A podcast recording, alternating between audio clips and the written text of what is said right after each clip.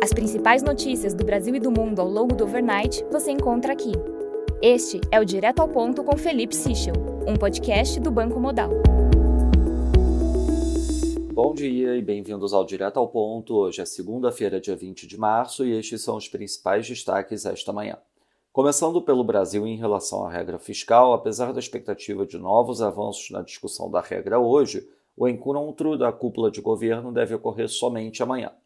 Segundo valor, aliados e integrantes do governo vêm defendendo que o novo arcabouço fiscal amplie os investimentos públicos. Além disso, outros auxiliares do presidente Lula acreditam que a regra precisará passar por mudanças antes de ser oficialmente divulgada. Fontes pontuam que a atual versão é considerada simples e enxuta e sem grandes malabarismos.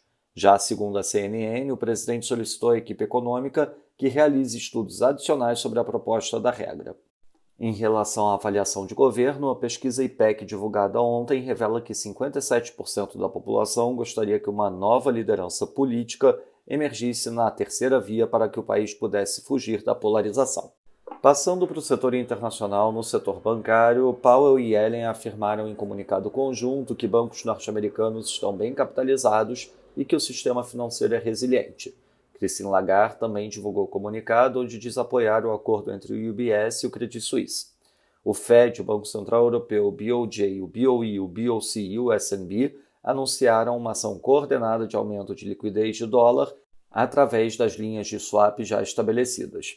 Segundo o comunicado, operações semanais serão transformadas em diárias já a partir de hoje, sustentadas ao menos até o final de abril. O BOJ afirma que não houve demanda por funding em dólar em sua janela de segunda-feira. Na Alemanha, o PPI de fevereiro variou menos 0,3% no mês, acima do esperado menos 0,5% e da leitura anterior de menos 1,2%.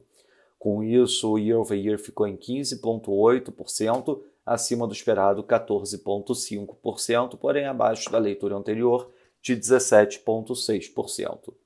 Na China, o PIBOC mantém taxas de Loan Prime Rate de 1 e 5 anos inalteradas em 3,65% e 4,3%, respectivamente. Segundo a Bloomberg, a Evergrande teria chegado a um acordo com credores para reestruturar a dívida offshore. Na agenda do dia, destaque para o relatório mensal da Bundesbank às 8 da manhã e às 9 e meia da noite a divulgação das minutas do RBA.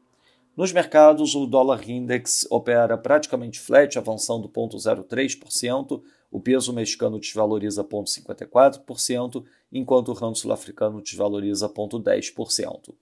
No mercado de juros, o título de dois anos dos Estados Unidos fecha 11 basis points, enquanto o título de 10 anos fecha 8 basis points. No mercado de juros europeu, o Schatz, título alemão de dois anos, fecha 15 basis points, enquanto o Bund, título alemão de 10 anos, fecha 8 basis points. No mercado de ações, o S&P futuro cai 0,11%, enquanto o DAX cai 0,04%. Já no mercado de commodities, o WTI cai 3,06%, enquanto o Brent cai 2,99%.